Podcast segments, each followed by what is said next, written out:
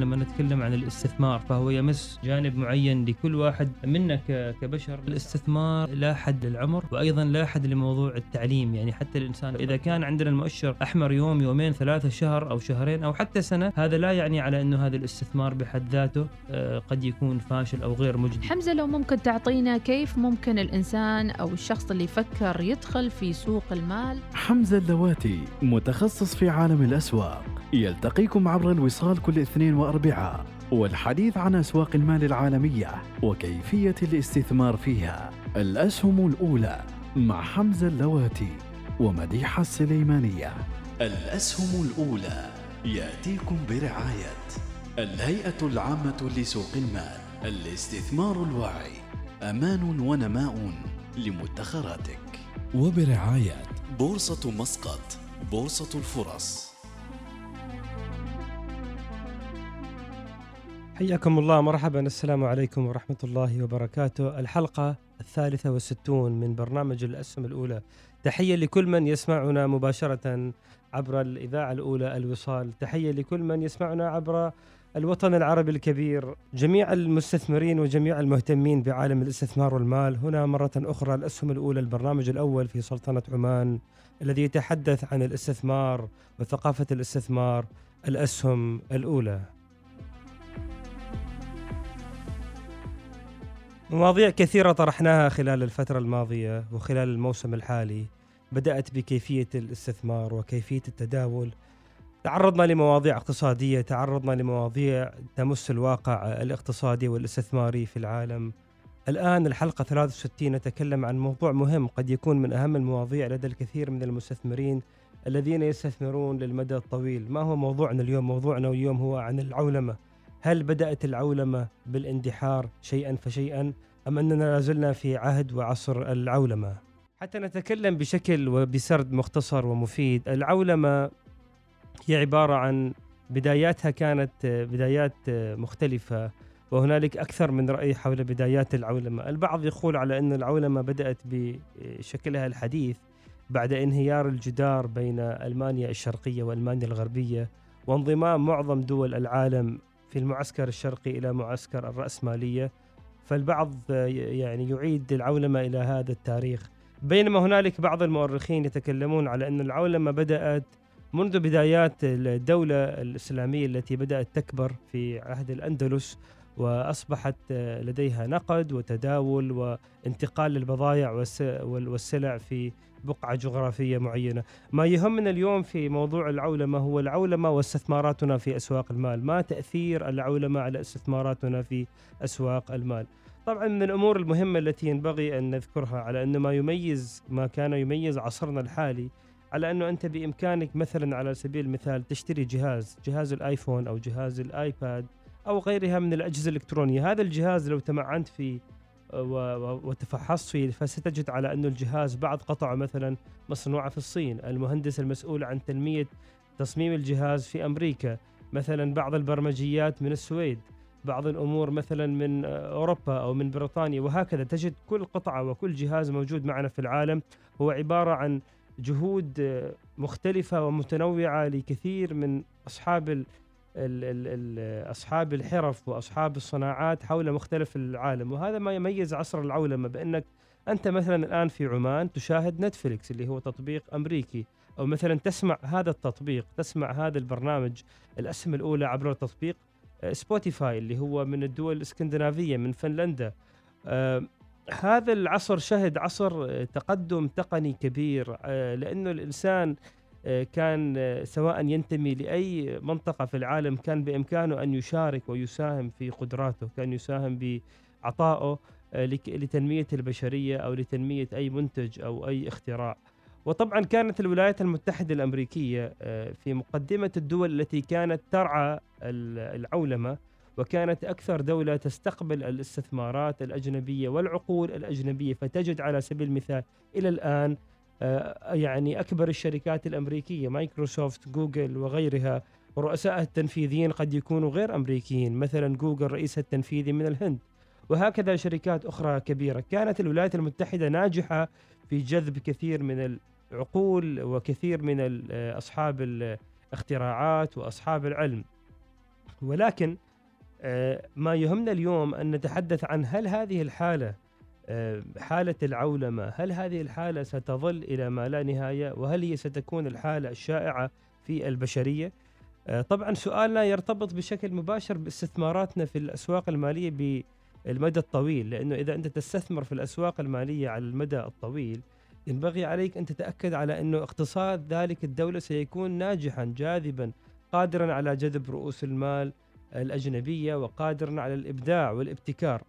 لذلك وارن بافت آه، سألوه هل أنت مع الاستثمار طويل الأمد في الولايات المتحدة الأمريكية؟ قال نعم إذا كنت تعتقد أو إذا أنت كنت تظن على أن الولايات المتحدة ستظل آه، الدولة الأقوى والدولة المهيمنة عالميا. لذلك هذا يجعلني أتساءل معكم عبر هذا البودكاست عن مجموعة أمور حصلت خلال آخر أربع سنوات أو خلال آخر ست سنوات. وهذه الأمور قد تعيد تفكيرنا قد تعيد نظرنا لبعض الأمور فيما يتعلق بهيمنة ونفوذ الولايات المتحدة الأمريكية عالميا. طبعا بدايتها كانت في 2016 وقبلها كان أيضا في 2014 مع تصاعد آه، أحزاب اليمين آه، الشعبوية القومية في كثير من الدول الأوروبية. هذه الأحزاب كانت طبعا تنادي بالانكفاء وبالحماية من مثلا العقول المهاجرة، الحماية من البضائع الخارجة وكانت تدعو لوضع مزيد من الضرائب، مزيد من الإتاوات أو ما يسمى بالتارفس على المنتجات المستوردة. طبعا هذه الحالة عززت أكثر مع وصول رئيس أقوى دولة في العالم إلى سدة الحكم الرئيس دونالد ترامب في 2016. لو تتذكرون معي ماذا كانت حملة آه، ترامب دونالد ترامب؟ حملته كانت تتركز على أمريكا أولا America First وكان دائما في حملاته إلى الآن حتى هو آه، يتحدث عن مثلا آه، ينبغي يعني توطين كثير من الصناعات في أمريكا ينبغي يعني منع كثير من المهاجرين من دول معينة الذهاب و يعني عن الهجرة إلى أمريكا مع إنه كثير من مهاجرين تلك الدول كان لهم الفضل في نهضة أمريكا العالمية والتقنية لذلك مع تزايد هذه الأصوات طبعا دونالد ترامب فرض كثير ضرائب على الصين ما بس فرض ضرائب بل إنه من أكبر شركات التقنية العالمية اللي هي شركة هواوي تم فرض عقوبات عليها لكبح جماح تقدمها ومنعها من المنافسة الحامية مع كبريات الشركات التقنية في العالم. طبعا هذا الشيء أدى إلى انعكاسات كثيرة في العالم. آه، عندما أدركت الصين على أن الدول الكبرى على أن الدول التي هي كانت تنادي بالعولمة في زمن ما أدركت على أن انضمام الصين إلى معسكر الرأسمالية وإلى العولمة آه، أدى إلى آه، إلى إلى بطء تقدم تلك الدول يعني الولايات المتحدة والأمريكية أصبحت تنادي بفرض ضرائب بفرض إتاوات أو تارفس وبفرض بعض العقوبات على بعض الشركات الصينية. أيضا مثل هواوي.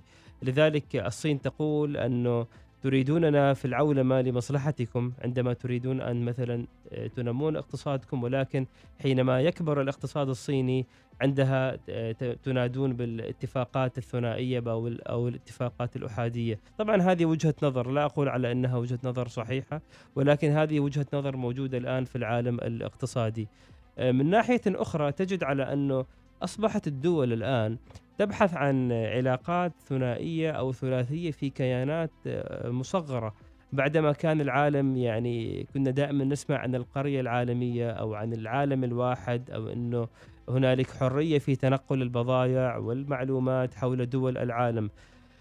بعد ما كانت هذه السهولة موجودة في العالم وكان العالم يتاجر بكل سهولة في نقل الأموال في في حركة البضائع، أصبحنا مؤخرا نجد على أنه الدول تتجه إلى اتفاقات أخرى. مثلا على سبيل المثال لو رأينا إلى منطقة أوروبا بعدما كانت بريطانيا جزء من الاتحاد الأوروبي وكانت تربطها علاقات وثيقة وتبادل تجاري سلس. تجد مثلا الإسباني يذهب إلى لندن أو إلى مانشستر للعمل. تجد الشركات الأوروبية تفتح مقرات لها في لندن وكذلك البريطاني في أوروبا. والعكس الذي حصل على أن بريطانيا عملوا استفتاء وكان معظم الاستفتاء في صالح البري إكزيت اللي هو الخروج من الاتحاد الأوروبي وفعلا بريطانيا خرجت من الاتحاد الأوروبي. هذه أيضا من إحدى إرهاصات آه، تقدم الصوت الأحادي الصوت الذي يدعو للحماية الصوت الذي هو ضد العولمة. وتجد الآن بريطانيا تحاول أن تحيك آه، علاقاتها الاقتصادية بشكل أحادي أو ثنائي سواء كان مع الولايات المتحدة أو كان مع أستراليا وقعت اتفاقيات مع أستراليا أو مع الهند أو مع دول أخرى. ف وحتى صعوبة يعني أصبحت صعوبة لبعض الشركات الأوروبية أنها تفتح مقرات لها أو فروع في لندن أو حتى عمل بعض الأوروبيين في بريطانيا. هذه أيضا من إرهاصات أنه العولمة قد بدأت بالتباطؤ إذا لم نقل بالاندحار شيئا فشيئا وأن الدول تذهب وتتجه لبناء كيانات خاصة بها اتفاقيات خاصة بها آه، وتنظر إلى مصالحها. طبعا على المدى الطويل هذا الشيء قد لا يكون لصالح البشرية أو لصالح العالم. نتيجة انكفاء الدول على بعضها البعض بالتالي إذا أصبحت الدول أقل حاجة لدول أخرى فبالتالي احتماليات نشوب حروب أو نزاعات تكون أكبر. لأنه عادة إذا أنت عندك مجموعة دول كبيرة مثلا 100 دولة تربطها علاقات اقتصادية وثيقة وقوية احتمالات نشوب حرب بين هذه الدول قليلة جدا لأنه تربطهم علاقات اقتصادية. أما الآن لأن هنالك انكفاء فبما أني أنا ما أعتمد على هذه الدولة فليكن بها وساتخذ موقف آه، قوي. طبعا هذا الشيء يؤثر على موضوع الاستثمار بشكل عام لأنه مثل ما قلت لكم وارن بافيت يقول تستثمر في دولة إذا كنت تعتقد بهيمنه بقوة اقتصاد هذه الدولة. لذلك الآن نحن لما نجي على موضوع الاستثمار في الأسهم أو في السندات أو في الأصول المالية الأخرى ينبغي علينا أيضا أن نكون ملمين لهذا الجانب. يعني مثلا على سبيل المثال من بعد المقدمة اللي ذكرتها هل من هل من المعقول أو هل من الأمان أنك تستثمر مثلا كل استثماراتك في السوق الأمريكي؟ أو هل من الأمان على أنك تستثمر كل استثماراتك مثلا في السوق الأوروبي أو السوق البريطاني أو السوق الصيني؟ لا. كل هذه الدول أطراف صراع وهي أقطاب كبيرة وقوية في العالم. لذلك المستثمر المستثمر الذي يطمح لكي يدير محفظته بأمان ينبغي أن يوزع استثماراته على الأسواق والأقطاب الكبرى بطريقة متساوية وبطريقة آمنة بحيث أنك أنت إذا سقط سوق معين أو إذا سقط اقتصاد كبير أو انهار أو حصلت به مشاكل محفظتك لا تكون مرهونة بمستقبل ذلك الاقتصاد. لذلك عندما تبني محفظتك الاستثمارية حاول أن تكون متنوعا في القطاعات يعني قطاعات صناعية، قطاعات بنكية قطاعات تقنية ولكن أيضا حاول أن تكون متنوعا في اقتصادات الدول التي تستثمر بها. يعني في الولايات المتحدة الأمريكية مثلا في المملكة المتحدة في أستراليا في الصين في فيتنام في إندونيسيا. حاول أن تنوع. ومعظم الخبراء الاقتصاديين يقولون على إنه الثلاثين سنة القادمة أو الأربعين سنة القادمة ستكون هي يعني احتمالات ورجحان كفة آسيا والدول اللامية في آسيا آه، هي يعني لصالحهم. هذه الدول تنمو بشكل كبير بينما الولايات المتحدة وأوروبا تنمو بشكل بطيء أو أنه حتى عندها نمو يعني ما عندها نمو عندها انكماش يعني سلبيا. فبينما هذه الدول مثل إندونيسيا مثل سنغافورة مثل ماليزيا مثل حتى البنغلاديش في شبه القاره الهندية حتى الهند آه، كدولة ذات كثافة سكانية. طبعا الصين تتقدمهم. هذه الدول فيها معدلات نمو كبيرة. نعم هذه الدول تعاني من بعض المشاكل. هنالك بعض الأمور السياسية بعض الحصار وغيره. ولكن المستقبل آه، جدا مشرق لهم بناء على المعطيات التي آه، نشاهدها الآن. هذا لا يعني عدم الاستثمار في الولايات المتحدة الأمريكية. فأمريكا لا زالت يعني رائدة في المجال التقني في العالم وفي كثير من الصناعات وكثير من التكنولوجيا ولكن التنوع وتقسيم هذه الثروات والاستثمارات بشكل متنوع يضمن لك على المدى الطويل أنك أنت تكون في وضع أفضل وتكون في مخاطرة أقل. على سبيل المثال فننظر ما صار آه، خلال العام الحالي في أزمة روسيا وأوكرانيا انه تخيل نفسك سواء كنت مستثمر في آه، سوق الأسهم الروسية أو الأوكرانية اللي هي دولتين وقعت بينهم الحرب أو الأزمة التي لا زال لا زالت طاحنة ومستمرة. لو كنت مثلا مستثمر في السوقين في فقط في السوق الأوكراني أو فقط في السوق الروسي كل استثماراتك كل أسهمك ستشعر بقلق كبير نتيجة وقوع الأزمة والحرب بين هاتين الدولتين وستجد مرة واحدة كل أصولك التي استثمرتها في بورصة مثلا روسيا أو في بورصة أوكرانيا كلها مثلا يمكن نازلة 70 80 90% طبعا هذا لا يعني على أنها ستظل بهذا الطريقة.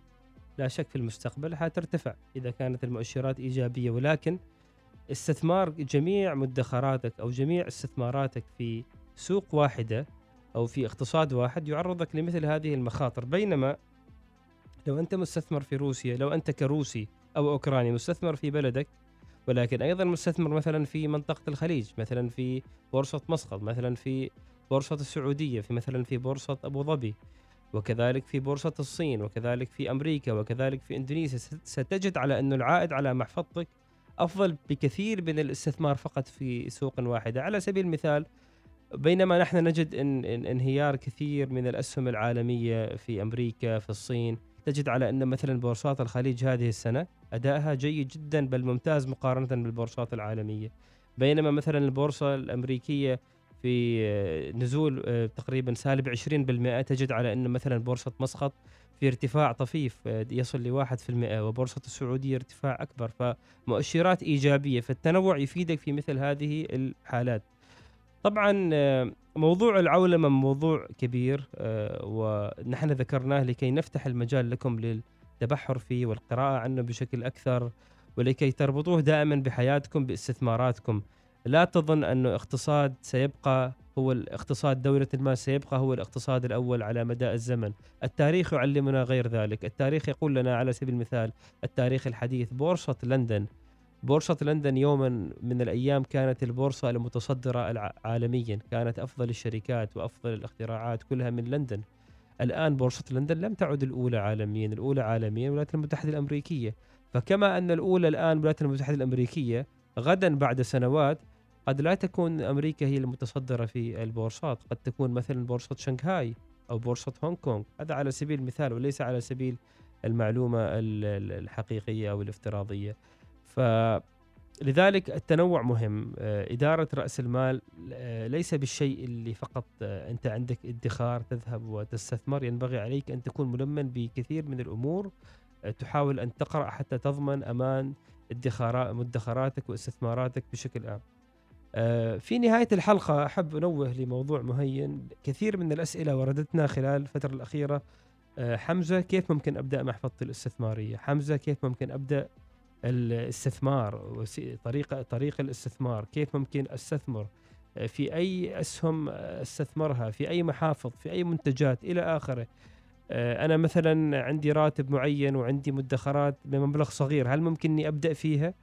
فلكي للإجابة على كل هذه الأسئلة بطريقة عملية وبطريقة واقعية أنا أقمت ورشة. هذه الورشة ستكون إن شاء الله يوم الخميس 2 يونيو بالتعاون مع مؤسسة عمانية رائدة معروفة اسمها مؤسسة الردهة اللي حاب يسجل في الورشة يدخل على حساب الردهة على الانستغرام أو على حسابي وبإمكانه يحضر الورشة لكي نجيب له على كل هذه الأسئلة ولكي يبدأ مشواره الاستثماري مباشرة بعد الورشة بإذنه تعالى.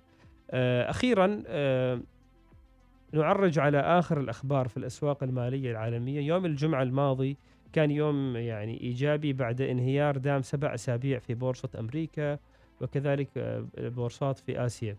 آه، مؤشر ناسداك ارتفع 3% ال S&P ارتفع 2.5% وأكثر. آه، كثير من الشركات ارتفعت. آه، وهذا أيضا عامل إيجابي. ربما السوق جالس السوق أو المستثمرين في احتمالات كبيرة على انه التضخم بادي يقل. وهذا ما شفناه من تراجع في أسعار الحديد والألمنيوم وبعض المعادن الأخرى. ولكن دائما أنبه آه، وأكرر لا تعتقد على إنه هذا الارتفاع خلاص آه، لن يكون بعده هبوط. دائما هنالك في احتماليات عالية بالذات في هذه الفترة نتيجة للتوترات على إنه السوق بعد الارتفاع أو ما يسمى بالريليف رالي بعد الارتفاع يحقق آه، قاع أدنى. لذلك دائما لما تشتري اشتري على مراحل لا تشتري كل الأسهم مرة واحدة اشتريها بتدرج بحيث تكون مستثمر على مدى زمن طويل وأوقات متعددة. وصلنا معكم لنهاية البودكاست ونهاية الحلقة. أتمنى أن كانت الحلقة مفيدة، تابعونا في الحلقة القادمة إن شاء الله عبر الإذاعة الأولى الوصال وبرنامجكم الأسهم الأولى. هذا حمزة يحييكم والسلام عليكم ورحمة الله وبركاته.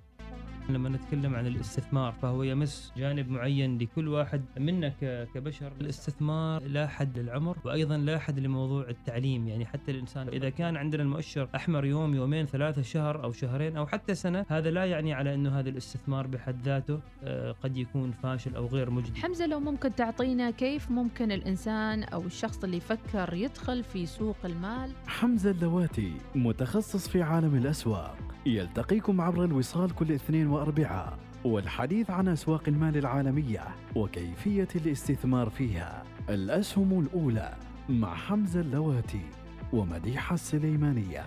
الأسهم الأولى يأتيكم برعاية الهيئة العامة لسوق المال الاستثمار الواعي. أمان ونماء لمدخراتك. وبرعاية بورصة مسقط بورصة الفرص.